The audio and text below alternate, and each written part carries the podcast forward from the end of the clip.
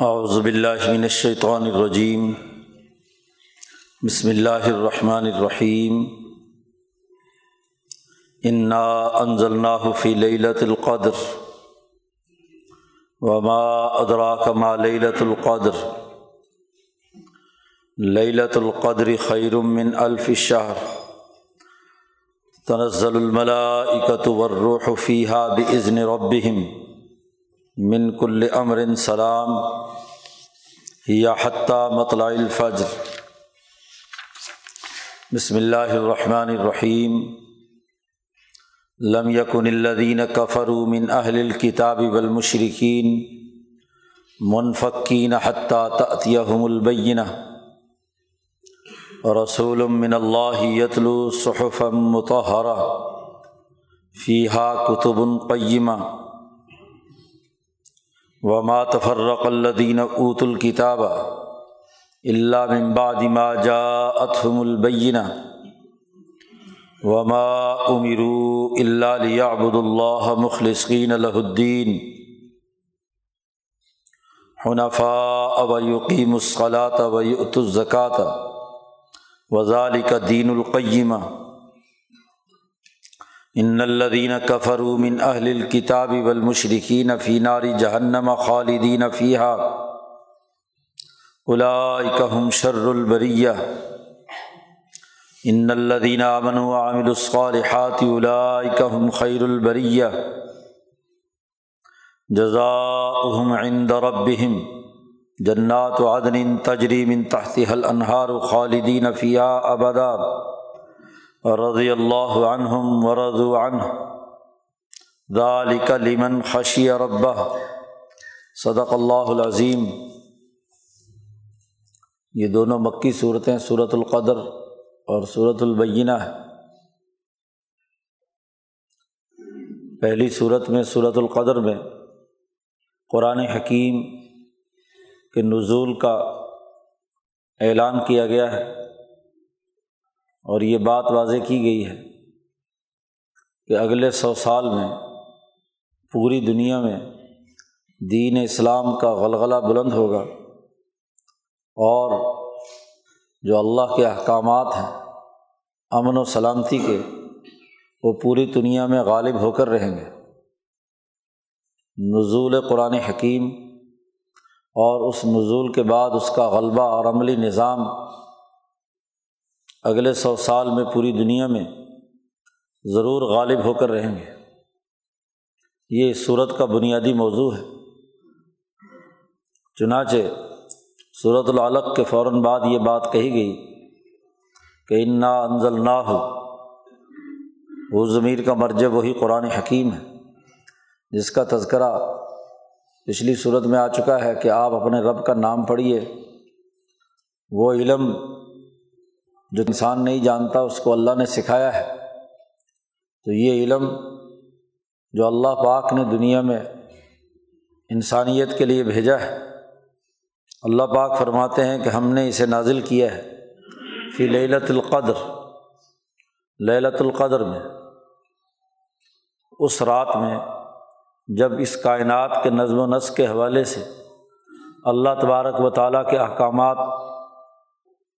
اس دنیا میں آتے ہیں جس میں فیصلے کیے جاتے ہیں۔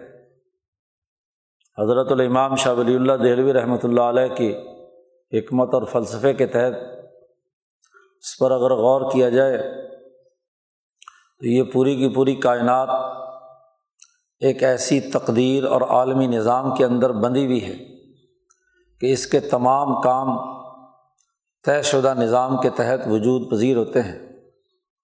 یہ کوئی بخت و اتفاق کا کوئی اتفاقی حادثہ نہیں ہے کہ بغیر کسی چلانے والے، بغیر کسی نظم و ضبط اور ڈسپلن کے یہاں کا نظام چل رہا ہو۔ کائنات کا ہر ہر ذرہ ایک عالمگیر نظام کے اندر بندھا ہوا ہے۔ تو اس کائنات کی تمام تر توانائیاں یہاں کا تکوینی نظام اور یہاں کا تشریحی نظام، اس کا ایک باقاعدہ نظام موجود ہے۔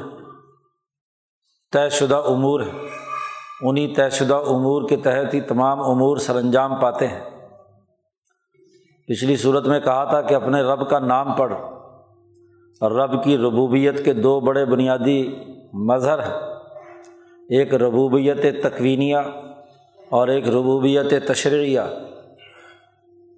ربوبت تکوینیہ کے تحت اس پوری کائنات کا یوں سمجھ لو کہ اس کا ہارڈ ویئر چل رہا ہے۔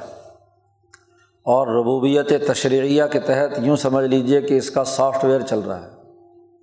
تو یہ دونوں ان کے مجموعے سے یہ کائنات کا عالمگیر نظام اپنے طے شدہ سسٹم، طے شدہ طریقۂ کار اور طے شدہ نظام کے تحت کام کر رہا ہے۔ یہاں کوئی بھی کام نظم و ضبط کے بغیر نہیں ہوتا۔ ہر چیز ایک طے شدہ نظام کے تحت آتی ہے۔ اور اس طے شدہ نظام کے مختلف امور، مختلف مرحلے ہیں۔ جس کی تفصیل پیچھے بیان کی گئی تھی صورت الفجر کی ابتدائی آیات کے ضمن میں کہ یا اس کائنات میں جب زمان و مکان بنا ہے، جب سے، تو یا تو زمانے کی تقسیم وہ چوبیس گھنٹے کی ہے۔ سورج کے طلوع ہونے سے لے کر اگلے دن کے سورج کے طلوع ہونے تک۔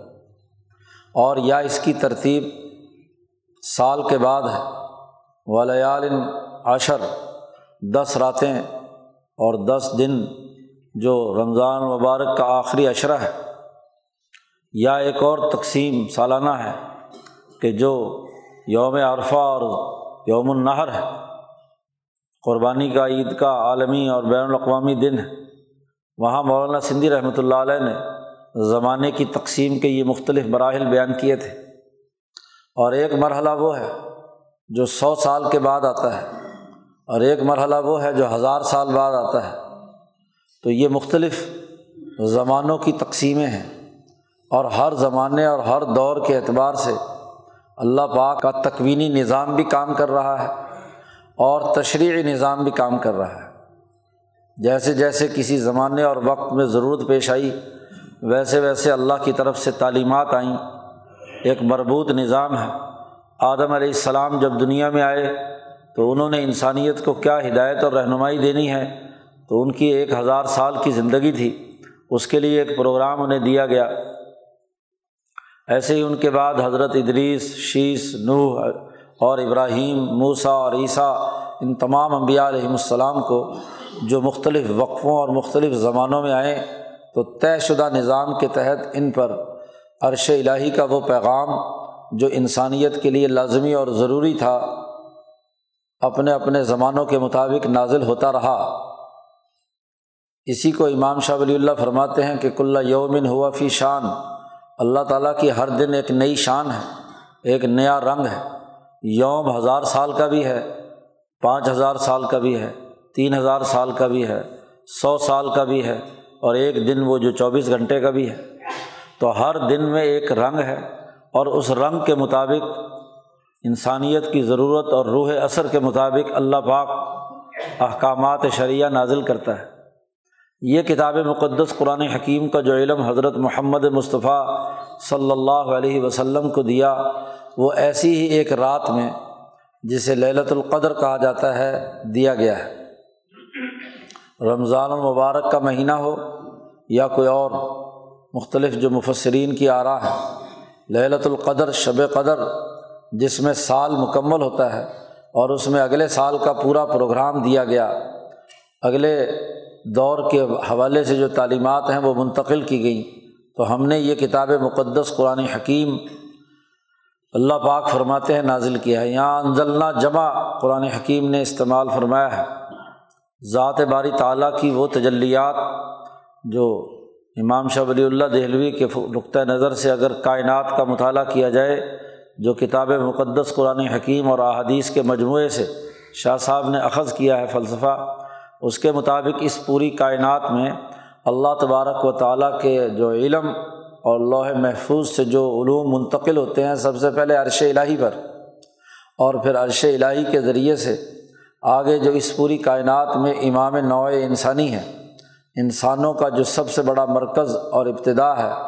امام شاہ ولی اللہ نے ایک حدیث نقل کی ہے کہ اس حدیث کے مطابق نبی کرم صلی اللہ علیہ وسلم نے فرمایا کہ عرش کے نیچے انسان انسان اکبر، امام نوع انسانی ہے۔ تمام انسانوں کی روحیں اور تمام انسانوں کی بولیاں اور لہجے اور چہرے وہ اسی کے ساتھ وابستہ ہے اسی سے ہی روح کٹ کر انسان کی دنیا میں اس نفس شخصیہ کی آتی ہے۔ تو قرآن حکیم جو نفس شخصیہ سے لے کر نفس کلیہ تک کے تمام مراحل بیان کرتا ہے، تو یہ علوم سب سے پہلے عرش پہ، پھر وہی تجلی کا عکس جو ہے وہ اسی نفس کلیہ پر اور پھر وہاں سے جیسے جیسے اس کے دنیا میں افراد یا حضرات انبیاء علیہم السلام آتے ہیں، تو وہی علوم ان کے اوپر منتقل ہوتے ہیں۔ تو اللہ نے یہ کتاب مقدس قرآن حکیم اس شب قدر میں نبی اکرم صلی اللہ علیہ وسلم کے قلب اتھر پر اور آسمان دنیا جسے کہا گیا، آسمان دنیا پر اس کا انزال کیا ہے۔ دفعتاً واحدتاً پورا کا پورا قرآن حکیم اجمالی طور پر اس کے تمام رموز و اشارات جو آگے تیئیس سال کے زمانے میں دنیا میں آنے ہیں، وہ اجمالی طور پر آپ صلی اللہ علیہ وسلم کے قلب اتھر پر آ گیا۔ آسمان دنیا جسے کہا گیا ہے۔ مالا اعلیٰ سے یہ علوم منتقل ہوئے اور اس پوری رات میں ہم نے اس کا انزال کر دیا۔ تو اس کائنات کی تمام تکوینی اور تشریحی قوتیں اس انزال کے اندر شریک تھیں۔ اسی لیے مالا اعلیٰ کی شرکت کے ساتھ جب بھی کوئی کام ہوتا ہے، تو وہاں اللہ پاک جمع کا سگا استعمال کرتے ہیں۔ انا انزل نہ ہو ہم نے نازل کیا ہے۔ نبی اکرم صلی اللہ علیہ وسلم کا اس دور میں وجود مبارک، آپ صلی اللہ علیہ وسلم کی پرورش، آپ کی تعلیم و تربیت کے تمام تر اہتمامات، وہ ایک پورے نظام کے تحت ہیں۔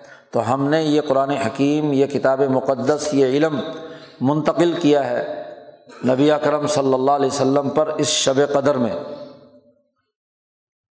وما ادرا کا مالت القدر۔ تمہیں کیا معلوم کہ للت القدر کی عظمت کیا ہے؟ اس کی اہمیت کیا ہے؟ آپ کو نہیں معلوم۔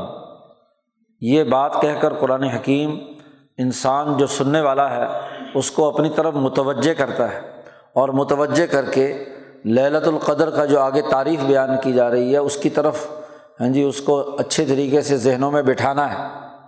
تو پہلے تو یہ بات فرمائی کہ آپ اس شب قدر کو نہیں جانتے۔ کیا معلوم ہے آپ کو اس کی حقیقت کیا ہے؟ اس کی کنوح کیا ہے؟ تو اللہ تبارک و تعالیٰ نے پھر خود ہی فرمایا للت القدری خیر من الف شہر۔ یہ شب قدر کی جو رات ہے یہ ایک ہزار مہینوں سے بہتر ہے۔ الف شہر ایک ہزار مہینوں سے بہتر ہے۔ اگر کسی بھی انسانی معاشرے کے پورے ایک ہزار سال کے دور کے اعمال کا خلاصہ اور اس کی بنیادی ہدایات جس رات میں دے دی جائیں، تو ظاہر ہے کہ اسی علم کی بنیاد پر اگلا سو سال گزرنا ہے۔ اگلے ہزار مہینے گزرنے ہیں۔ تو ان تمام ہزار مہینوں سے یہ بہتر رات ہے کہ جس رات میں ایک مکمل پروگرام سامنے آ چکا ہے۔ یہاں ہزار مہینوں کا تذکرہ کیا ہے۔ مولانا سندھی رحمۃ اللہ علیہ نے یہاں عجیب ایک نقطہ نکالا ہے۔ وہ یہ کہ ایک سال میں سے بارہ مہینے اگرچہ ہیں، لیکن دو مہینے چھٹی کے ہیں، دس مہینے کام کے ہیں۔ ایک رمضان المبارک کا مہینہ اور ایک ذوالحج کا مہینہ۔ کہ ایک میں رمضان المبارک کے لیے اجتماعیت قائم کرنا اور اپنی تعلیم و تربیت اور اپنے نفس شخصیہ کے امراض کو دور کرنا اور اپنی اجتماعیتوں کے درست کرنے کے لیے قرآن حکیم کے ساتھ سچا تعلق قائم کرنا ہے۔ اور ایک حج کا مہینہ کہ جس میں انسان اول تو کوشش کرے کہ اگر اس کے اندر استطاعت ہے تو عرفات کے میدان تک پہنچے، بیت اللہ الحرام تک پہنچے۔ اور اگر یہ نہیں تو یہاں بھی جو اسے قربانی کرنی ہے تو حاجیوں کی سی مشابت اختیار کرنی ہے، بال بال نہیں کاٹنے۔ اور دس دن کے جو عبادات کا تذکرہ احادیث میں آتا ہے، وہ عبادات ہیں۔ تو یہ بھی تعلق معلّہ اور اللہ کے ساتھ سچی نسبت اور تعلق قائم کرنے کا مہینہ ہے۔ تو دو مہینے عبادات کے ہیں اور دس مہینے کام کے ہیں۔ تو دس مہینے اگر کام کے ہوں اور ایک سال اگر دس مہینوں کا شمار کیا جائے تو پورے سو سال بنتے ہیں۔ ہزار مہینوں سے بہتر کہا ہے۔ تو ہزار مہینے، سو سال۔ تو اگلے سو سال کا پورا پروگرام دے دیا گیا کہ اگلے سو سال میں یہ دین اسلام دنیا بھر میں تمام علاقوں پر غالب آ جائے گا۔ اور انسانی تاریخ نے اس کے بعد یہ بات ثابت بھی کر دی کہ قرآن حکیم کے نزول کے بعد اگلے سو سال میں پوری دنیا میں دین اسلام کا بین الاقوامی غلبہ ہوا ہے۔ پچانوے، چھیانوے ہجری میں ہارون الرشید حکمران بنا ہے اور اس کے زمانے میں پورے مشرق و مغرب تک اس کی مملکت کے اندر سورج غروب نہیں ہوتا تھا۔ ادھر ہندوستان سے ہاں جی جیسے ہی سورج طلوع ہوا اور ادھر مراکش پہنچتے پہنچتے آخری کنارے تک سورج جو ہے غروب ہوتے تک یہ پورا کا پورا علاقہ، پورا ایشیا، افریقہ اور تمام جنوب و شمال کے اکثر مہذب علاقے وہ خلافت عباسیہ کے ماتحت آ چکے تھے۔ تو یہ ایک سو سال میں جو اس کا عملی غلبہ ہوا لیوز رہو الدینی کلی کی عملی شکل پیدا ہوئی، تو یہ سو سالہ دور ہے۔ تو مولانا سندھی فرماتے ہیں کہ اس اگلے سو سال کے غلبے کا پروگرام کا یہاں اعلان کیا گیا ہے۔ کہ ہم نے یہ جو کتاب مقدس قرآن حکیم نبی اکرم صلی اللہ علیہ وسلم پر نازل کی ہے اس للت القدر میں، تو اگلے سو سال کی تقدیر واضح کر دی گئی کہ اب دنیا میں اسی پروگرام کا غلبہ ہوگا، اسی کے لیے اجتماعیتیں کردار ادا کریں گی۔ اور یہ ایسی رات ہے للت القدر کہ تنزل الملائکت اس رات میں اللہ کی طرف سے فرشتے اترتے ہیں اس کے اعزاز میں۔ کہ کتاب مقدس قرآن حکیم کو دنیا میں نازل کیا جا رہا ہے، احکامات دیے جا رہے ہیں۔ اور ور روح اور روح روح القدس یعنی جبرائیل علیہ السلام اس قرآن، کتاب مقدس قرآن حکیم کو پورے اعزاز و اکرام کے ساتھ اور فرشتوں کے لشکر کے ساتھ نیچے اترتے ہیں۔ فی ہا اس دنیا کے اندر، اس رات میں نیچے آتے ہیں۔ بے عزن رب اپنے رب کے حکم سے۔ اپنا ذاتی کوئی اختیار کسی فرشتے یا جبرائیل کا نہیں ہے۔ نبی اکرم صلی اللہ علیہ وسلم نے ایک دفعہ شوق اور رغبت سے جبرائیل علیہ السلام سے عرض کیا کہ آپ ہاں جی روزانہ کیوں نہیں ہم سے ملاقات کے لیے آتے؟ جبرائیل علیہ السلام نے کہا کہ اللہ کے حکم کے بغیر تو ہم نہیں آتے۔ اللہ حکم دیتا ہے تو آتے ہیں۔ ہمارے اختیار میں نہیں اپنی مرضی سے ہاں جی دنیا میں آنا اور جانا۔ وہاں سے اجازت نامہ ملتا ہے تو پھر ہم آتے ہیں اور اجازت ملتی ہے تو واپس اوپر جاتے ہیں۔ وہ معراج کی رات کا قصہ جو خود نبی کرم صلی اللہ علیہ وسلم نے بڑی تفصیل سے بیان کیا ہے۔ جب نبی کرم صلی اللہ علیہ وسلم کو لے کر جبرائیل علیہ السلام آسمانوں پر پہنچے تو حضرت صلی اللہ علیہ وسلم فرماتے ہیں کہ پہلے آسمان پر پہنچے تو جبرائیل نے دروازہ کھٹکھٹایا۔ تو وہاں کے دربانوں نے پوچھا، کون؟ انہوں نے تعارف کرایا کہ میں جبرائیل انہوں نے پوچھا سیکورٹی کلیئرنس پہلے کراؤ. اکیلے ہو، کوئی اور بھی ہے؟ انہوں نے کہا، اور بھی ہے اور وہ کون ہے؟ اس کا تعارف کراؤ. کہا، محمد صلی اللہ علیہ وسلم. کہا کہ، اجازت کے ساتھ لینے گئے تھے یا اپنی طرف سے لینے آ چلے گئے? اجازت نامہ ہے، اللہ کی طرف سے تحریر ہے کہ جی تم لے کر آؤ محمد صلی اللہ علیہ وسلم کو اوپر. انہوں نے کہا کہ ہاں جی اجازت نامہ دکھایا تو تب تو یہ جو پورا سیکورٹی کا نظام ہے، نہ کوئی بغیر اجازت کے نیچے آ سکتا ہے، نہ بغیر اجازت کے اوپر جا سکتا ہے۔ بے عزن رب اپنے رب کی اجازت سے یہ فرشتے اور جبرائیل دنیا میں اترتے ہیں۔ کیا کام کرنے کے لیے؟ قرآن کہتا ہے، من کل امرن سلام۔ ہر ایسا حکم جو امن اور سلامتی کا ہے۔ تمام امور دنیا میں انہیں لے کر یہ فرشتے اور جبرائیل نیچے اترتے ہیں اور وہ تمام امور جتنے بھی ہیں وہ سب کے سب سلامتی اور امن کے ہیں۔ اور اس پوری رات میں یہ سلامتی کا نظام قائم ہوتا ہے۔ ہیا حتیٰ مطلع الفجر، فجر کے طلوع تک۔ ابتدائی رات سے فرشتے اترنے شروع ہوتے ہیں۔ جبرائیل نیچے آتے ہیں اللہ کی اجازت اور حکم سے اور سورج کے طلوع ہونے تک مسلسل پوری رات میں اللہ کے احکامات لے کر دنیا میں منتقل کیے جاتے ہیں۔ جو اگلے پورے سال کی یا اگلے سو سال کی یا اگلے پانچ سو سال کی یا اگلے ہزار سال کی یا پانچ ہزار سال کے بعد یا دس ہزار سال کے بعد جو تغیرات و تبدلات ہونے ہیں تو ہر دائرے کا اپنا اپنا دفتر اور ہر دفتر کے ذیلی دفاتر دہلی کتابیں جو تمام احکامات ہیں اس پورے کائنات کے سسٹم کو چلانے کے لیے وہ دنیا میں لے کر منتقل کیے جاتے ہیں ایک مرحلے سے نچلے مرحلے پر، اس سے اگلے مرحلے پر۔ جو دس ہزار سال کا پروگرام ہوتا ہے، وہ ایک سطح پر عرش سے نیچے اترتا ہے۔ پھر جب اس کا طے شدہ نظام کے تحت اگر کوئی پانچ سو سال یا ہزار سال رہ گئے ہیں تو اگلے ہزار سال کا پروگرام اپنے زمانے اور اپنے طے شدہ سسٹم کے تحت نیچے آئے گا۔ اسی طریقے سے اگر سو سال رہ گئے کسی کام کے کرنے کے، تو پھر وہ اس سے بھی نیچے، آسمان دنیا پہ نیچے اترے گا۔ اور جب اس سے بھی آگے روزانہ کی کارکردگی یا مہینوں کی کارکردگی کا معاملہ ہے، تو وہ اس سے نیچے کے سسٹم میں آگے اگلے مالا صافل کے فرشتوں کے وہ احکامات سفرد کیے جاتے ہیں۔ گویا کہ یہ پوری کائنات کے چلانے کے شیڈول جاری کرنے کا کی رات ہے۔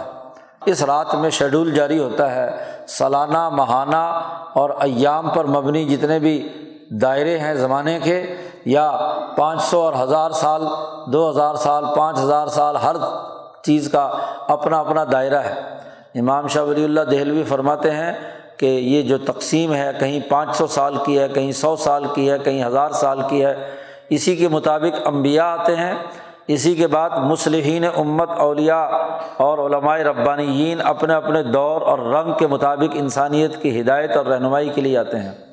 گویا کہ روح اثر کو سامنے رکھ کر انسانی ذمہ داریوں کو پورا کرنے کا باقاعدہ نظام بت ترتیب نیچے اترتا ہے۔ تو یہ قرآن حکیم ایک سوچے سمجھے منصوبے اور ایک سوچے سمجھے نظام اور طریقۂ کار کے مطابق نازل ہوا ہے۔ اس کے بارے میں یہ سمجھنا کہ یہ بحث بخت و اتفاق سے وجود میں آ گیا اور کچھ ہاں جی اپنی طرف سے نوز بلّہ جیسے مکے کے مشرق کہتے تھے کہ حضور صلی اللہ علیہ وسلم نے اپنی طرف سے کچھ باتیں گھڑ لیں، کوئی جن آتا ہے وہ بتلاتا ہے، کوئی ادھر سے کوئی یہودی اور عیسائی آتا ہے وہ اس میں سے کچھ پڑھ کے سنا دیتا ہے، ایسا نہیں ہے۔ یہ اللہ کی طرف سے آیا ہے، اس کی اجازت سے آیا ہے اور یہ طے شدہ نظام کے تحت آیا ہے۔ اس لیے اس کتاب مقدس کو ماننا اور تسلیم کرنا یہ لازمی اور ضروری ہے۔ اور یہ اس وقت تک لوگ درست نہیں ہوں گے جب تک کہ ایسا واضح دو ٹوک پیغام دنیا میں منتقل نہ کیا جائے، جس میں کسی بھی قسم کا ابہام نہ ہو۔ اس کی وضاحت اگلی صورت میں کر دی کہ لم یکن الدین کفر من اہل الکتاب والمشرکین۔ یہ اہل کتاب ہوں یا مشرق ہوں؟ یہ جو لوگ جتنے بھی کافر ہیں، حقائق کے منکر ہیں، اللہ کا انکار کرتے ہیں، اس کے پیغام کو قبول نہیں کرتے، یہ لوگ کبھی بھی منفقینہ باز آنے والے نہیں ہیں۔ اس بات سے جدا ہونے والے نہیں ہیں، اس کفر و شرک کے دائرے سے باہر نکلنے والے نہیں ہیں۔ کب تک؟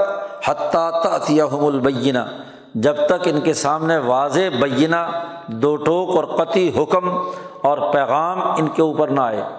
اور کتاب مقدس قرآن حکیم وہ بینہ ہے، وہ واضح دلیل ہے، وہ برحان ہے، وہ عقلی منطق ہے جو انسانی مسائل کے حل کرنے پہ دو ٹوک فیصلے جاری کرتی ہے۔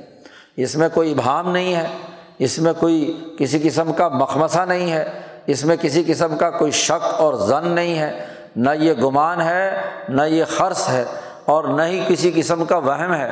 اس میں کوئی لارئی بفی ہی کوئی شک نہیں ہے۔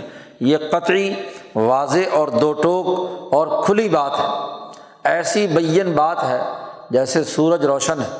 تو سورج کی روشنی جیسے اپنی حقانیت خود تسلیم کراتی ہے، ایسے ہی یہ کتاب مقدس بھی ایک طے شدہ نظام کے تحت، پورے سوچے سمجھے پروگرام کے تحت پوری وضاحت کے ساتھ دنیا میں نازل کی گئی ہے۔ اور جب تک یہ حجت ان پر قائم نہ ہو، یہ بینہ ان پر قائم نہ ہو، اس وقت تک یہ کافر لوگ اپنے کفر سے باز آنے والے نہیں ہیں۔ اس سے جدا ہونے والے نہیں ہیں۔ یہی بات ہے جو ان کے کفر اور شرک کو دور کرے گی۔ چنانچہ بہت سے وہ مخلص طبیعتوں والے لوگ جو پہلے مشرق تھے اسی کتاب مقدس اور اسی بینہ کے آنے کے بعد، اس کھلی دلیل کے آنے کے بعد انہوں نے اس دین کو قبول کیا۔ ابو بکر صدیق ہیں، عمر فاروق ہیں، عثمان غنی ہیں، علی المرتضیٰ ہے الاظم صحابہ ہیں، مہاجرین صحابہ ہیں، انصار ہیں، جو پہلے عیسائیت اور یہودیت سے متاثر تھے۔ اور اہل کتاب میں سے بھی جو عبداللہ ابن السلام جیسے لوگ، جو صاف طبیعت کے لوگ ہیں، انہوں نے جب بینہ دیکھی تو انہوں نے اس سے بعض آ کر اس بینہ پر ایمان لا کر اس کو قبول کر لیا۔ تو کتاب مقدس قرآن حکیم بالکل واضح پیغام ہے، دو ٹوک پیغام ہے۔ اور اسی کی بنیاد پر دنیا سے کفر و شرک کا خاتمہ ہونا ہے۔ یا تو خود مان لیں اور اگر نہیں مانیں گے تو انہیں راستے سے ہٹا دیا جائے گا۔ پہلے مشرقین مکہ کا خاتمہ کیا گیا۔ اور پھر اس کے بعد ان اہل کتاب کے بارے میں واضح اعلان کر دیا کیا کہ اخرج الیہود ابن نصارہ من جزیرت العرب۔ نکل جاؤ یہاں سے۔ جتنے بھی یہودی اور عیسائی ہیں، اس جزیرت العرب کے دائرے سے باہر چلے جائیں۔ یہاں دین اسلام کا مکمل غلبہ امن و سلامتی کا نظام قائم کرنا ہے۔ کیونکہ سلام ان کا لفظ پیچھے بیان کیا، ان امور کی بنیاد جو ہے وہ سلامتی ہے۔ تو صرف سلامتی کا نظام دنیا میں چلے گا۔ بد امنی قتل و غارت گری، تشدد، انسان دشمنی کا پروگرام اب نہیں چلے گا۔ یہ مشرق اور کافر جو اس طرح کا بد امنی کا نظام قائم رکھنا چاہتے ہیں، ظلم و ستم کا نظام برقرار رکھنا چاہتے ہیں، یہ اس وقت تک اس ظلم سے باز نہیں آئیں گے جب تک کہ امن و سلامتی کا واضح اور دو ٹوک پروگرام اور اس کو قائم کرنے والی انقلابی جماعت میدان عمل میں نہیں ہوگی۔ تو یہ واضح پیغام دے دیا گیا۔ فرمایا، رسول من اللہ۔ اللہ کی طرف سے رسول ہے۔ جو یہ بینہ لوگوں کے سامنے واضح پاکیزہ ورقوں میں پڑھ کر سناتے ہیں۔ یتلو صحفم متحرتاً وہ رسول جو اللہ کی طرف سے ہیں، محبوس کیے گئے، وہ پڑھتے ہیں ان کے سامنے۔ صحیفے، ورق۔ متحرتاً بڑے پاکیزہ۔ یہ پاکیزہ ورقوں پر لکھا ہوا ہے۔ وہاں سے رسول اللہ پڑھ کر سناتے ہیں۔ تو سب سے متحرہ اور پاکیزہ ورق تو لوہے محفوظ ہے۔ وہاں یہ علم جو انسان نہیں جانتا علامہ الانسان یا جو نہیں جانتا تھا، اس کو سکھانے کے لیے نبی اکرم صلی اللہ علیہ وسلم وہاں لوہے محفوظ میں جو لکھا ہوا قرآن حکیم ہے، وہاں سے اس علم کو دنیا میں لوگوں کے سامنے تلاوت کرتے ہیں۔ وہ پیغام آسمان دنیا پر آیا تھا اور پھر وہاں سے نبی اکرم صلی اللہ علیہ وسلم کے قلب اطہر کی تختی پر لکھا گیا نازالہ بہر روح الامین قلب کا آپ کے دل پر اس کو نازل کیا ہے۔ اور اس لیے نازل کیا ہے کہ لتکون من المنظرین کہ آپ لوگوں کو ڈرائیں۔ جو ظلم سے باز نہیں آ رہے، تکبر اور غرور سے باز نہیں آ رہی، سلامتی کے نظام کو تباہ و برباد کرنا چاہتے ہیں، تو ان کو ڈرائیے آپ۔ تو رسول اللہ صلی اللہ علیہ وسلم یہ اللہ کا پیغام تلاوت کرتے ہیں ہاں جی ان صحف متحرہ میں، پاکیزہ ورقوں میں۔ اور پھر نبی اکرم صلی اللہ علیہ وسلم کے سینے سے، صحابہ کے سینے میں منتقل ہوا۔ پھر حضرت عمر فاروق رضی اللہ تعالیٰ عنہ کے زمانے میں، ابو ابو بکر صدیق رضی اللہ تعالیٰ عنہ کے زمانے میں اسے باقاعدہ مصحف کے اندر جمع کر دیا گیا۔ اور آگ سے جو کسی تختی پر، کسی ہڈی پر، کسی چمڑے پر، کسی جھلی پر لکھا گیا، قرآن حکیم تھا۔ نبی اکرم صلی اللہ علیہ وسلم کے زمانے میں اس کو ایک جگہ جمع کر دیا گیا۔ تو یہ پاکیزہ کلام امن و سلامتی کا نظام نبی اکرم صلی اللہ علیہ وسلم تلاوت کرتے ہیں۔ اب یہ تلاوت جن پر اثر انداز ہوتی ہے، ان کے لیے سلامتی اور امن کا نظام ہے۔ اور جو نہیں قبول کرتے، ان کے لیے سزا ہے۔ قرآن کہتا ہے، اس کتاب مقدس کے اندر، ان صحیفوں کے اندر کتب القیمہ بڑی مضبوط کتابیں ہیں۔ مضبوط علم ہے۔ کتب سے مراد یہاں اس کتاب مقدس قرآن حکیم کی صورتیں ہیں اور ہر صورت ایک مستقل کتاب ہے، ایک مستقل باب ہے، ایک مستقل اللہ کا خط ہے انسانیت کے نام۔ اور یہ خط ویسے انشنٹ نہیں بات، اس میں باتیں کی گئیں۔ یہ قیمہ ہے، بڑا مضبوط اور مستحکم، اس میں علم منتقل کیا گیا ہے۔ لہٰذا یہ کوئی ایسے ناقص بات نہیں ہے، مضبوط کتاب ہے۔ اور مضبوط کتاب یہ کہ ہر صورت کا ایک مستقل عنوان ہے، ہر صورت کا ایک مستقل موضوع ہے صورت کے آغاز اور انتہا سے اس کا موضوع کا علم ہو جاتا ہے۔ اللہ پاک شروع صورت میں ایک دعویٰ کرتے ہیں، ایک حکم بیان کرتے ہیں اور پھر اس کے بعد اس کے دلائل دیے جاتے ہیں۔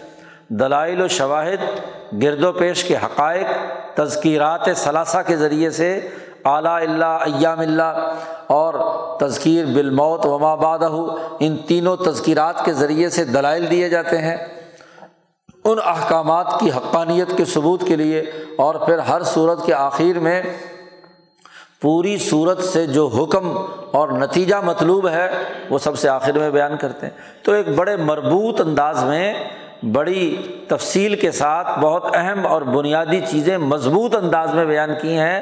یہ ویسے نہیں ہے کہ کبھی کچھ کہہ دیا، کبھی کچھ کہہ دیا۔ یہ کوئی کہانی نہیں ہے یا قصہ نہیں ہے، یہ پچھلے لوگوں کی کوئی اساتیر الاولین نہیں ہے۔ یہ ہاں جی باقاعدہ طے شدہ نظام کے تحت بہت مربوط اور مضبوط انداز میں یہ کتابیں نازل کی گئی ہیں۔ ہر ایک صورت ایک مستقل پیغام ہے، ایک واضح ہدایت دیتی ہے۔ تو جو اس صحیفوں کو پڑھتے ہیں، اس بینہ کو تسلیم کرتے ہیں انہیں کے لیے کامیابی ہے۔ قرآن حکیم کہتا ہے، عجیب لوگ ہیں یہ اہل کتاب کہ وما تفرق الدین اوت الکتاب اللہ ممبادما جا اتم البینہ بینہ آنے کے بعد یہ اہل کتاب جھگڑے کرتے ہیں۔ فرقوں میں مبتلا ہے عام طور پر تو مفسرین نے یہاں البینہ سے مراد قرآن حکیم لیا ہے۔ لیکن حضرت شاہ عبد العزیز دہلوی رحمۃ اللہ علیہ نے یہاں بینہ سے مراد تورات لی ہے۔ کہ تورات اور انجیل کے نازل ہونے کے بعد بھی یہ اہل کتاب جھگڑے کرتے ہیں۔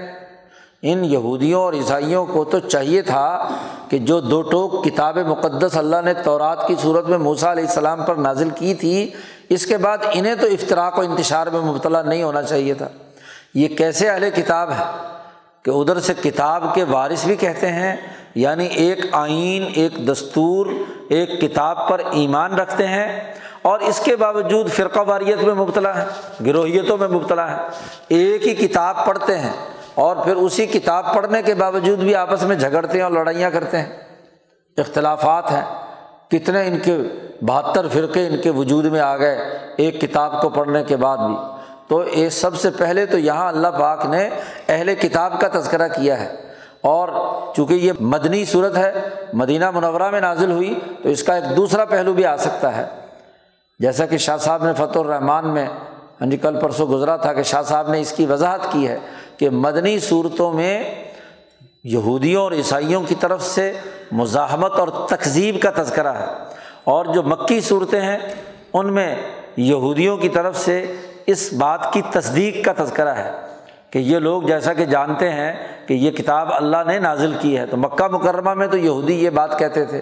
ان کا خیال یہ تھا کہ یہ کتاب صرف عربوں کے لیے یا بنی اسماعیل کے لیے آئی ہے، قریشیوں کے لیے آئی ہے۔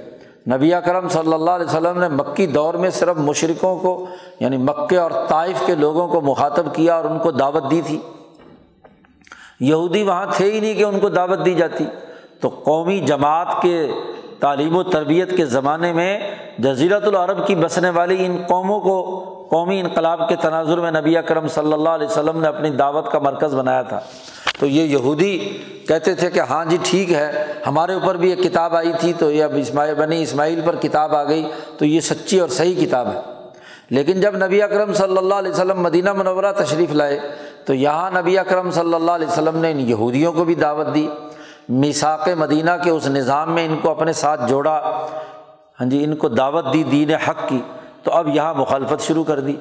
تو اگر قرآن حکیم کے نزول کی بات ہو، البینہ میں یہاں، تو اس کا مطلب یہ ہے کہ اس مدینہ منورہ میں جو رسول اللہ صلی اللہ علیہ وسلم نے ان یہودیوں کو دعوت دی ہے، قرآن حکیم کی بینہ ان کے سامنے بیان کی ہے۔ اس کے بعد یہ اہل کتاب تفرقہ کرتے ہیں۔ اس کتاب سے دور رہنا چاہتے ہیں۔ اختلاف اور ہاں جی فرقہ واریت اور گروہیت میں مبتلا ہے اب کتاب کے آنے کے بعد تو ان کو یہ بات تسلیم کر لینی چاہیے تھی۔ اور جو واضح اور دو ٹوک بات ان کے سامنے منتقل ہوئی ہے تو اختلاف کیوں؟ ان کو تو تسلیم کرنا چاہیے۔ اب کیوں تسلیم کرنا چاہیے؟ اس کی مزید دلائل دیتے ہوئے کہا، دیکھو، وما امیرو ان کو اور کسی بات کا حکم نہیں دیا گیا۔ صرف اگلی باتوں کا حکم دیا گیا ہے۔ اللہ لیا ابود اللہ مخلصین الدین کہ یہ اللہ کی عبادت کریں خالص اسی کے لیے۔ اس کی بندگی اختیار کرتے ہوئے۔ دین اور نظام صرف اللہ کا ہو اور اس دین کے نظام کے تحت اخلاص کے ساتھ صرف اور صرف اللہ کی عبادت کریں۔ آپ بتلائیے کہ دنیا میں وہ خالق کائنات جس نے انسانوں کو پیدا کیا، ان پر انعامات کیے، تو اس کی عبادت کرنا اس کے انعام کا بدلہ نہیں ہے تو کیا ہے؟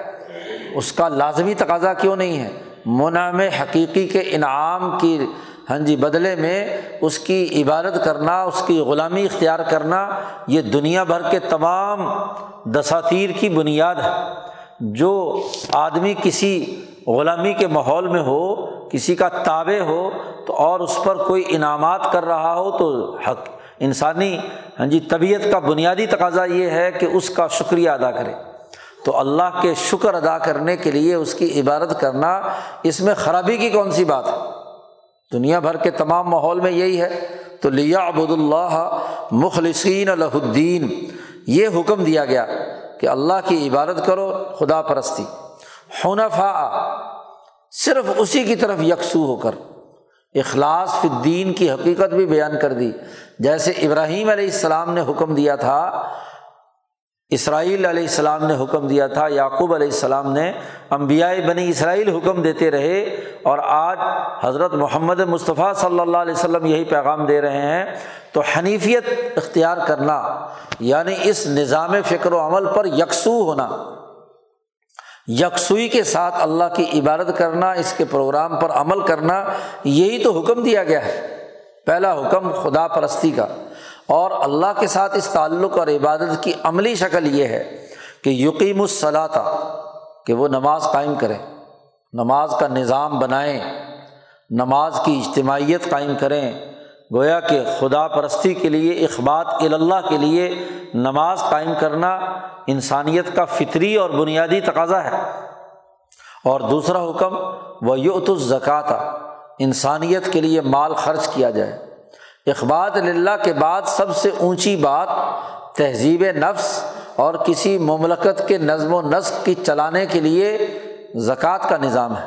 تو اللہ تبارک و تعالیٰ نے یہی تو حکم دیا ہے۔ تیسرا، اللہ کی عبادت کے بعد نماز قائم کرنے کا عملی نظام بنانا، اسی طریقے سے زکوٰۃ کی ادائیگی انسانوں کی خدمت کے لیے، مسکنت دور کرنے کے لیے، غربت کے خاتمے کے لیے، مال خرچ کرنا، یہ تیسرا حکم دیا گیا۔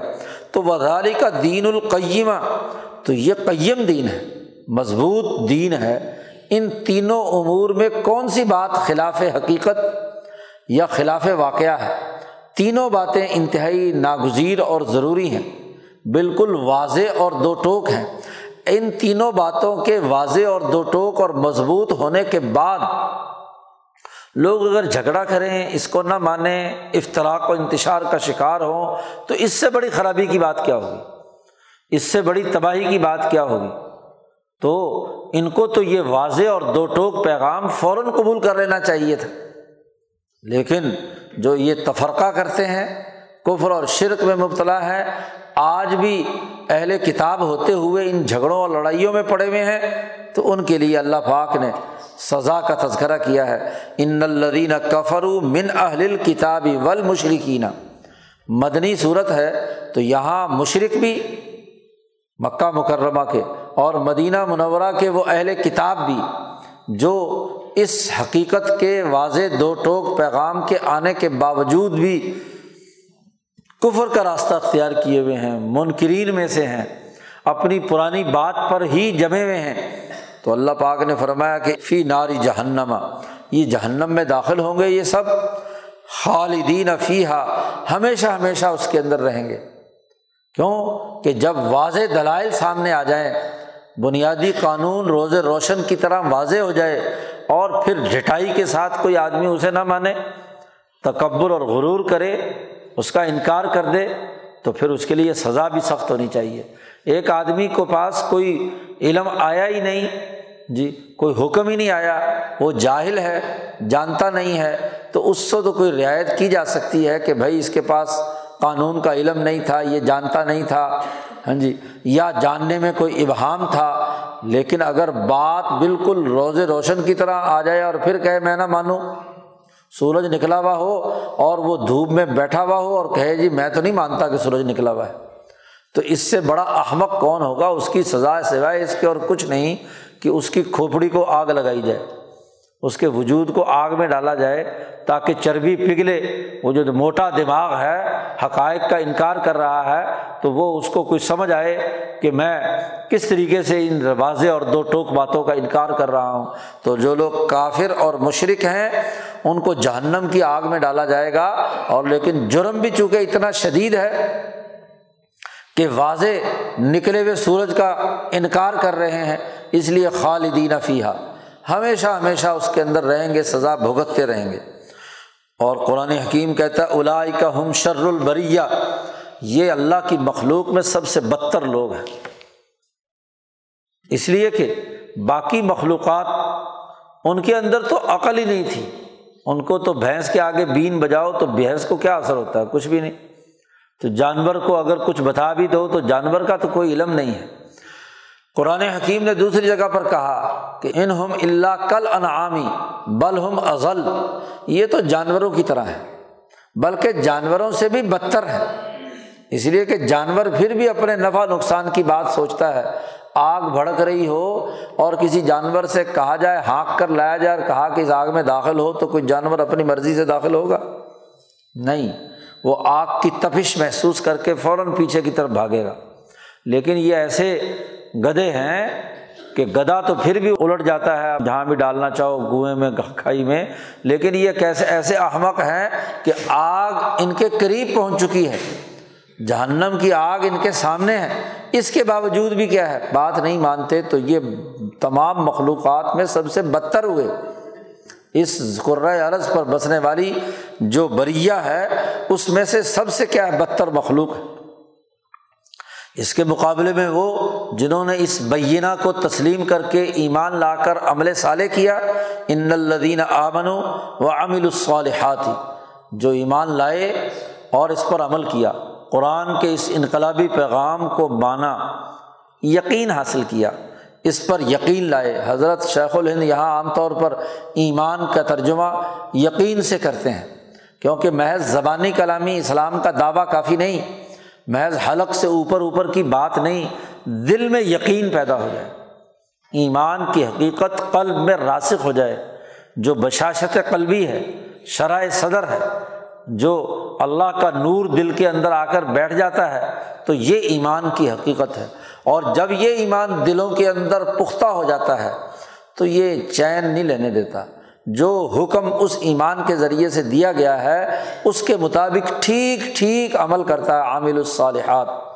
اور اگر یقین نہ ہو، حلق سے اوپر کا ایمان ہو، صرف کہیں کہ جی ہم تو ایمان لائے، اللہ نے کہا، لا، نہ کہو تم ایمان لائے، بلکہ کہو، قولو اسلم نہ کہ ہم تو صرف مسلمان ہوئے ہیں، کہ ہم نے ظاہری طور پر گردن جھکائی ہے ورنہ دل کے اندر ابھی تک ایمان پختہ نہیں ہوا۔ لیکن جن کے دلوں میں ایمان پختہ ہو جاتا ہے، تو ان کے دل کی حالت میں اور عمل کی حالت میں کوئی تضاد نہیں ہوتا۔ عامل الصالحات ضرور ان سے نکلتا ہے۔ تو جو عمل ان کے ذمے لگایا گیا ہے، جس یقین کی انہیں دعوت دی گئی ہے، وہ واضح اللہ پاک نے پیچھے بیان کر دیا ہے کہ فق و رقبہ، انسانوں کی گردنیں آزاد کرانا، مسکین اور یتیم کے کھانے کا بندوبست کرنا، اللہ کی مخلصانہ عبادت کرنا عقیم الصلاط و آت الزکوٰۃ کی ذمہ داریوں کو پورا کرنا، یہ ایمان اور عمل صالح کا جو اثر ان کے اوپر ظاہر ہونا ہے، تو بے شک جو لوگ اس یقین کے ساتھ آگے بڑھے اور اس یقین کے مطابق انہوں نے پورا پورا عمل کیا عامل الصالحات ہاں جی اور عمل صالح میں پیچھے حنفا حنیفیت کے ساتھ، یقیم الصلاطہ نماز کے قائم کرنے کے ساتھ، زکوٰۃ کی ادائیگی اور اس زکوٰۃ کی ادائیگی کی صورت پیچھے وضاحت کے ساتھ بیان کر دی، انسانیت کی گردن آزاد کرانا، یتیموں، مسکینوں کے کھانے کا بندوبست کرنا۔ ایسے لوگ جو ہیں کا ہم خیر البریہ۔ وہ اس عرض پر، اس بر پر رہنے والی جتنی بھی مخلوق ہے، اس میں سب سے بہتر ہے۔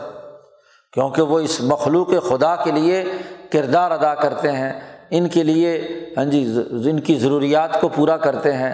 اس بریا پر بسنے والی ہر مخلوق ان کے لیے دعا کرتی ہے۔ نبی اکرم صلی اللہ علیہ وسلم نے فرمایا کہ وہ عالم جو انسانیت کی بھلائی کے لیے، مخلوق خدا کی خیریت، بھلائی کا جذبہ رکھتا ہے، اس کے لیے تمام اس عرض پر موجود مخلوقات دعائیں کرتی ہیں۔ یہاں تک کہ نبی اکرم صلی اللہ علیہ وسلم نے فرمایا، حت الحیطان فی جوف الماء۔ یہاں تک کہ مچھلیاں بھی پانی کے اندر ایسے لوگوں کے لیے جو انصاف پسند ہیں، انسانیت کے لیے کردار ادا کرتے ہیں، اللہ پر یقین رکھتے ہیں، مخلوق خدا کی سلامتی چاہتے ہیں، تو وہ مچھلیاں ان کے لیے بھی دعا کرتی ہیں۔ تو جو اہل علم اپنے علم سے انسانیت کو نفع پہنچانے کا کام کرتے ہیں، ان کے لیے تمام مخلوقات جب دعا کرتی ہے تو خیر البریہ ہوں، بہترین مخلوق۔ اور جزا عند ربہم، ان کے رب کے پاس ان کا بدلہ۔ بڑے باغات ہیں ہمیشہ ہمیشہ کے، جنات و عدن، جن کے نیچے نہریں جاری ہیں، خالدین فیحہ آبادہ ہمیشہ ہمیشہ ان جنتوں میں رہیں گے۔ انہوں نے دنیا کو جنت بنایا، دنیا میں امن قائم کیا، دنیا میں سلامتی کا نظام بنایا، دنیا میں انسانیت کے لیے غربت مٹا کر ان کی بھوک مٹائی، تو دنیا میں اعلیٰ اخلاق، اعلیٰ کردار، اعلیٰ سیرت، جد وجہد سے ایک واقعی انسانوں میں انقلاب پیدا کر کے ترقی یافتہ نظام بنایا۔ تو اللہ میاں، اس دنیا کی جنت بنانے کے نتیجے میں ان کے لیے آخرت کی جنت تیار کرتا ہے۔ اول میں تو دنیا میں جہاں تک رہیں گے، جب دوسروں کے لیے جنت بنائیں گے تو ان کے لیے بھی تو یہ جنت ہوگی۔ جو آدمی دوسرے سے سچ بولتا ہے، عدل کرتا ہے، انصاف کرتا ہے، تو خود بھی آرام میں ہے اور ان کے لیے بھی آرام ہے۔ معاشی خوشحالی کا نظام بناتا ہے تو اس کے لیے بھی ترقی اور خوشحالی ہے اور ان کے لیے بھی ہے۔ تو جو دنیا کو جنت بنانے والے ہیں، ان کے لیے ہمیشہ ہمیشہ کی جنت۔ وہ ہمیشہ ہمیشہ کی جنت سب سے پہلے دنیا میں اور مرنے کے بعد یہی جنت قبر میں، کیونکہ ایسا مومن جب قبر میں جاتا ہے تو اس کی قبر روزہ تم من ریاض الجنا وہ جنت کے باغوں میں سے ایک باغ بن جاتا ہے۔ اور پھر برزخ اور حشر کے میدان تک وہ اس باغ میں رہتا ہے۔ اور جیسے ہی وہاں سے نکلتا ہے اور حشر میں اس کا جلدی جلدی حساب ہوتا ہے اور وہ نور جو ایمانی اس کے پاس ہے، اس کی روشنی میں وہ پل سرات سے کراس کرتا ہوا ہاں جی دفتاً واحد قلم ہند بال بسر وہ پہنچ جاتا ہے جنت میں اور پھر ہمیشہ ہمیشہ ہے۔ تو جس نے یہاں جنت بنائی انسانیت کے لیے، تو یہیں سے جنت شروع ہو گئی اس کی۔ یہ ہے خالدین افیہ ابدا، یہاں بھی، قبر میں بھی، حشر میں بھی اور آگے۔ ہاں جی جنت تک، اصلی جنت تک پہنچنے تک کا یہ سارا سفر تو ظاہر ہے کہ وہ جنت تو ایسی جنت ہے کہ مالا عین رات ولا ازن سمیات نہ کسی آنکھ نے دیکھی، نہ کسی کان نے سنی اور نہ کسی بشر کے قلب پر اس کا خیال بھی آیا۔ وہ جنت تو ایسی ہے، لیکن یہ جو دنیا میں جنت ہے، اس جنت کے مرحلوں سے گزرتے گزرتے اس جنت تک پہنچے گا۔ جس نے یہاں لوگوں کے لیے جہنم بنائی، ظلم کیا، تکبر کیا، انسانی حقوق توڑے، کفر کیا، شرک کیا، اللہ کا انکار کیا، دنیا میں جہنم بناتا رہا، تو وہ بھی اس کے تمام مرحلوں میں جہنم جلتی رہے گی۔ ہمیشہ ہمیشہ دنیا انہوں نے جہنم بنائی تھی، تو جس جہنم کو جو بنانے والا بناتا ہے، خود سب سے پہلے اس میں گرتا ہے۔ اور پھر اس کے بعد حفرت من حفر النار، قبر بھی اس کے لیے جہنم ہے۔ انار یو رضون علیہ اردو و عشیہ۔ جہنم کی آگ صبح شام ان کا احاطہ کیے ہوئے ہے۔ اور پھر حشر میں بھی جہنم ہی کسی کیفیت سے گزریں گے۔ اور آگے جہنم میں جب خود جہنم پوری گرجتی اور شور شرابہ مچاتی ہوئی آئے گی اور ان تمام کو اچک کر اپنے وجود کے اندر داخل کر لے گی تو پھر ہمیشہ ہمیشہ وہاں کی جان تو وہ جہنم، اس جہنم سے کئی ہاں جی ہزار گنا زیادہ ہے۔ ہاں جی آگ اس کی اس سے بہت بڑی طاقتور آگ ہے۔ تو یہ جہنم ہمیشہ ہمیشہ تمام مراحل میں، کیونکہ دنیا میں اس نے جو کردار ادا کیا، یقین نہیں لایا، ایمان نہیں لایا، عمل صالح نہیں کیا، اس کے نتیجے یہ ظاہر ہوں گے۔ اللہ پاک نے جنتیوں اور صحابہ کے بارے میں اعلان کر دیا۔ کیونکہ ایمان اور عمل صالح کا سب سے معیاری نمونہ صحابہ اکرام رضوان اللہ علیہ مجمعین ہے۔ اس لیے اللہ پاک نے دنیا میں ہی ان کے لیے جنت کی بشارت کا اعلان کر دیا۔ رضی اللہ عنہم و رضو عنہ۔ اللہ ان سے راضی ہو گیا اور یہ اللہ سے راضی ہو گئے۔ نبی اکرم صلی اللہ علیہ وسلم نے کئی صحابہ کے بارے میں کہا کہ اگر چلتا پھرتا جنتی جنت میں دیکھنا ہو تو وہ رہا اس کو دیکھ لو۔ جی تو یہ رضامندی کا اعلان کر دیا۔ ہاتھی ابن نبی بلتا سے غلطی ہوئی اور حضرت عمر فاروق نے ان کی گردن مارنے کی اجازت مانگی۔ تو نبی کرم صلی اللہ علیہ وسلم نے فرمایا کہ اے عمر، تمہیں پتہ نہیں کہ یہ بدری ہے۔ اور بدری صحابہ سے اللہ راضی ہو گیا۔ جی اللہ راضی ہو گیا۔ اللہ نے کہا کہ اس کے بعد جم جو مرضی کرتے رہو، تمہارے لیے جنت ہے۔ تو یہ تو جنت ہی ہے۔ اس کو سزا نہیں دی جا سکتی۔ ہاتھ بھی انہیں بلتا نے جب اپنی پوری ہاں جی بپتا سنائی تو نبی اکرم صلی اللہ علیہ وسلم نے ان کی بات تسلیم کر لی کہ قلب کا یقین موجود تھا۔ اور اگر قلب کا یقین موجود ہو تو یاد رکھو یہ جو نفس حیوانی ہے، اس سے اگر کوئی لغزش ہو بھی جائے تو وہ جرم۔ زیادہ زیادہ اس کی حیوانیت اور طبیعت تک ہے۔ لیکن اس کے اندر جو یقین کی کیفیت ہے زیادہ طاقتور عمل ہے، تو جب زیادہ طاقتور عمل سے وہ اس غفلت سے توبہ کرتا ہے، اپنی غلطی پر توبہ کرتا ہے، تو غلطی معاف ہو جاتی ہے۔ کیونکہ یہ بات طے شدہ ہے کہ کسی عمل کے بعد زیادہ طاقتور عمل کیا جائے تو وہ پچھلے عملوں کو ختم کر دیتا ہے۔ ان الحسنات یوزبنت سیاحت کہ جو حسنات ہیں وہ ان کی تمام جتنی بھی سیاحت ہیں ان کو مٹا دیتی ہے تو اگر زوردار عمل کر کے پچھلے غلطی اور لغزشوں کے خلاف انسان اقدامات کر لے، تو اس کا عمل پچھلے والا مٹ جاتا ہے، ختم ہو جاتا ہے۔ تو صحابہ اکرام رضوان اللہ مجمعین کے بارے میں واضح طور پر اللہ نے اعلان کر دیا کہ اللہ ان سے راضی ہو گیا ہے، کیونکہ انہوں نے جس مشکل ماحول میں انقلاب برپا کیا، جتنی مصیبتیں اور مشقتیں صحابہ نے مکی دور کے اندر برداشت کیں پھر مدینہ منورہ میں جو انصار ایمان لائے، انہوں نے برداشت کیں تو انقلاب کی بنیاد رکھنا، اس کے لیے ابتدان کام کرنا، یہ بہت اونچے درجے کا کام ہے۔ اس لیے اللہ نے دنیا میں انہیں جنت کی بشارت دے دی کہ اللہ ان سے راضی اور وہ اللہ سے راضی۔ اس لیے تمام علماء کا متفقہ عقیدہ اور اجماعی نظریہ ہے کہ صحابہ اکرام رضوان اللہ علیہ مجمعین کے خلاف بد زبانی کرنا ان کے توہین امیز رویہ اختیار کرنا قطعی طور پر غلط اگر ان سے دنیا میں کوئی اپنے نفس حیوانی سے، طبی سے کوئی غلطی اور کمزوری ہوئی بھی ہے ان سے، تو اللہ نے ان کے یقین کی بدولت، ایمان کی بدولت اسے مٹا کر ختم کر دیا۔ وہ معاف کر دیا۔ اللہ نے اپنی رضا کا اعلان کر دیا۔ اس لیے نبی اکرم صلی اللہ علیہ وسلم نے فرمایا، اللہ اللہ حفیظ صحابی ڈرو اللہ سے۔ میرے صحابہ کے بارے میں، جنہوں نے مشکل وقت میں میرا ساتھ دیا، مشکل وقت میں انہوں نے میرے لیے کردار ادا کیا۔ ان صحابہ کے بارے میں ڈرو، یاد رکھو جو ان سے محبت رکھے گا، وہ مجھ سے محبت رکھنا ہے۔ اور اگر جو ان سے بوجھ رکھتا ہے، تو میرا بوجھ ان کے لیے ہے۔ تو نبی کی محبت اور نبی کا بغض کا معیار صحابہ کو قرار دے دیا۔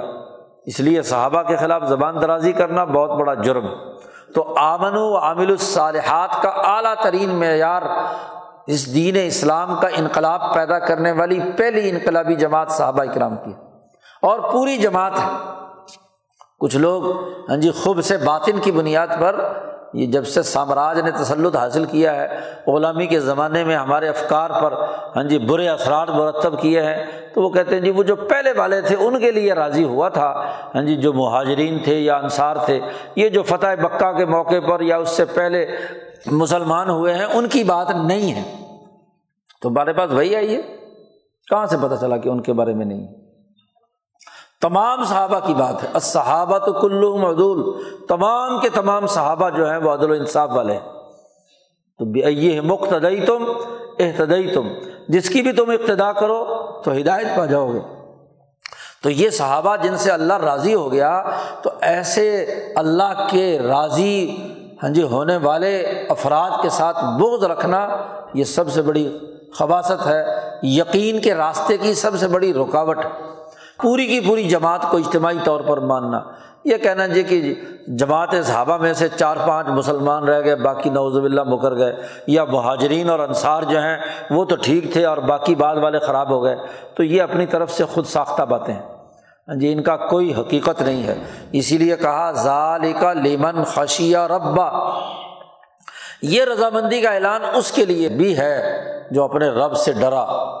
رب سے ڈر کر اس نے اس کتاب مقدس قرآن حکیم پر ایمان لایا اور پھر اس کی بنیاد پر صحابہ امبیا اور ان تمام پوری جماعتوں کے انقلابی کردار کو دنیا میں عمل میں لانے کے لیے جد وجہد اور کوشش کی۔ لانا چاہتے ہیں انقلاب دین کا اور انقلاب کی جو پہلی معیاری جماعت ہے، اس کو مانتے نہیں۔ ہیں جی یہ پاکستان کی بہت ساری اسلامی جماعتیں ایسی ہیں کہ جی لانا چاہتے ہیں، نظامی، اسلامی نظام نافذ کرنا ہے جی انقلاب لانا ہے، منہج انقلاب نبوی سامنے رکھنا ہے، اور صحابہ کے بارے میں زبان درازی کرتے ہیں۔ اگر صرف ان صحابہ میں سے کوئی ایک آدھ یا چند اہل بیت ہی صحیح رہے اور باقی سارے کے سارے خراب ہو گئے نوزب اللہ تو پھر کس انقلاب کی تم دعوت دے رہے ہو؟ کون سا انقلاب لانا چاہتے ہو؟ انقلابی کے لیے یہ ضروری ہے کہ جو انقلاب کی لانے والی پہلی انقلابی جماعت صحابہ اکرام کی ہے خلفۂ راشدین کی ہے، ان کے قائم کردہ نظام دین القیمہ کو تسلیم کریں۔ اس کی اجتماعیت کو سمجھیں، اس کا شعور سمجھیں۔ یہی بین اور واضح راستہ ہے۔ یہاں ایک اور بڑی خبر سوار ہے کہ قرآن تو بین ہے۔ قرآن تو قرآن ہے۔ جی حدیث کی کیا ضرورت ہے؟ جی جی صحابہ کے باتوں کی کیا ضرورت ہے؟ یہ صحابی کا قول ہے، یہ جی حضور کا قول ہے۔ ہمارے لیے تو قرآن حجت ہے۔ وہ عقل کے اندھو پہلے تو یہ بتاؤ کہ تمہیں یہ کہ کیسے پتہ چلا کہ قرآن اللہ کی کتاب ہے؟ تمہارے پر وہی آئی ہے۔ یہ بھی تو حضور صلی اللہ علیہ وسلم کی حدیث نے ہی بتلایا نا کہ یہ اللہ کی کتاب ہے۔ تو اللہ کی کتاب کا ہونے پر یقین تو حضور کی حدیث سے ہی ہوگا۔ تو حدیث وہ جو نبی اکرم صلی اللہ علیہ وسلم کے اس دور میں سسٹم قائم کرنے سے متعلق امور ہیں اور صحابہ کی وہ جماعت جس نے اس کو عمل میں لا کر سب سے پہلے دنیا میں نمونہ قائم کیا۔ تو یہ خیر البریہ ہے، تو خیر البریہ کی یہ جزا ہے۔ اب جو بھی اللہ سے ڈر کر اس جماعت کی اتباع کرے گا آمن کما آمن الناس، ایمان لاؤ جیسے صحابہ ایمان لائے ہیں۔ تو جو اس کے مطابق اپنے رب سے ڈرا اور اس بینہ کو واضح طور پر تسلیم کیا، ان کے لیے انعامات ہیں۔ تو قرآن حکیم نے اس صورتوں میں، قرآن حکیم کے جو نزول کا مکمل پیغام اور امن و سلامتی کے اس بین اور واضح پروگرام کو متعین کیا اور پھر صحابہ کی جماعت جو اس کو غالب کرنے والی ہے، اس کی عظمت اور اہمیت بیان کی اور جو انکار کرنے والے ہیں، ان کی سزا کا تذکرہ کیا کہ شر البریہ ہے، سب سے بدترین مخلوق ہے۔ اللہ تعالیٰ قرآن حکیم کو سمجھنے اور اس پر عمل کرنے کی توفیق عطا فرمائے۔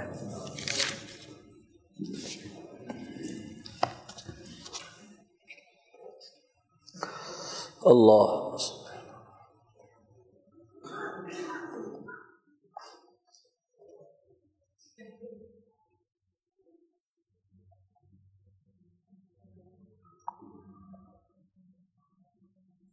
اجمائی